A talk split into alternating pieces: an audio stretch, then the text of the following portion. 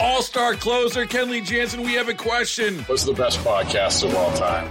Baseball Isn't Boring, baby. I'm Rob Bradford, and every single day I'm sitting down with the biggest names to show you this great game is the greatest game. It's my podcast. It's my passion. It's a cause I started more than two years ago and is now the most prolific national daily baseball pod there is. Another fact. So jump aboard the B I B Express. Follow and listen to Baseball Isn't Boring, presented by Wasabi Hot Cloud Storage on the free Odyssey app or wherever you get your podcasts.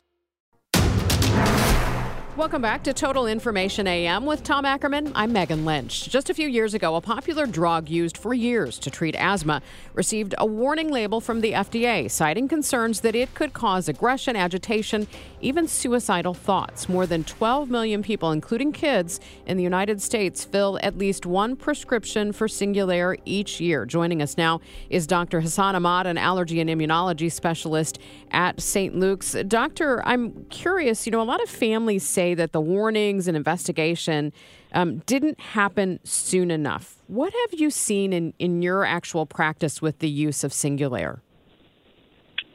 Well, thank you. Yes, I think a lot of patients weren't aware that these side effects could occur, and that in my practice, I've seen individuals come down with sadness, anxiety, difficulty sleeping, and even nightmares from this kind of medication. How is it supposed to work, Doctor Ahmad? Well, the medication is supposed to decrease the amount of allergies that can trigger individuals' asthma. And hypothetically, it's supposed to work very well because it's a simple pill that can be taken once per day that doesn't require any inhalers, that can bring people's breathing into good control. But these side effects that didn't get their black box label until almost twenty years after it was released were a surprise to many physicians. So when you look at this, and I know there are a lot of kids that have been prescribed this, there are a number of Facebook groups and other support groups for families who have dealt with this side effects. Do you feel like the medical community is starting to pay more attention to these warning labels? I do think so, and I think a lot of that has to do with the advocacy that's been done by patients, you know, whether it's on Facebook or even before Facebook to get the word out. Because I think a lot of that advocacy is what led to the F D A to put that black box warning on the medication to begin with. And I think now word is spreading to other physicians where there's more caution with prescribing this medication and making sure that patients and families are aware of these side effects. These side effects are not really related to asthma, and so if patients and families aren't aware, they're not going to know what that it could even be the cause. What do you know about the process of the F D A in that way? Do they act fast enough, do you think, in cases like this?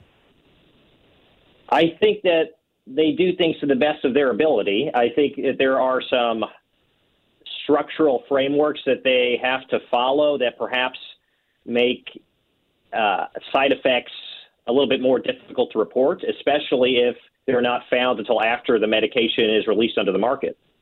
And usually a medication goes through a study at the beginning before it gets approved by the F D A, and ideally all the side effects are found before it's approved. In this case, it was not found, and then once the medication gets released into the community, it's a lot more difficult to obtain the frequency of these side effects. Doctor Right now we have this black box warning, but we don't know for sure how common these side effects are. Doctor Ahmad, when we look at Singulair, it's been on the market for a lot of years. Are we finding now that there are other alternatives that you have that are just as effective or better than Singulair? Well, there are certainly alternatives, but I don't know that I would necessarily say they're just as effective or better. You know, if it's an asthma that we're trying to treat, we can certainly go a different route, which is either using inhalers or using shots, which don't necessarily have those same kind of side effects. I think what we need to do is more shared decision-making with the patient and the family, make them aware of these possible side effects, so that way we can come up with a plan individualized to try to get that person feeling better. Doctor Hassan Ahmad, allergy and immunology specialist at Saint Luke's, thank you for coming on and discussing this important topic. We appreciate you being on K M O X. Thank you for having me. All-star closer Kenley Jansen, we have a question. What's the best podcast of all time? Baseball isn't boring, baby. I'm Rob Bradford, and every single day I'm sitting down with the biggest names to show you this great game is the greatest game. It's my podcast. It's my passion. It's a cause I started more than two years ago and is now the most prolific national daily baseball pod there is. Another fact. So jump aboard the B I B Express. Follow and listen to Baseball Isn't Boring, presented by Wasabi Hot Cloud Storage on the free Odyssey app or wherever you get your podcasts.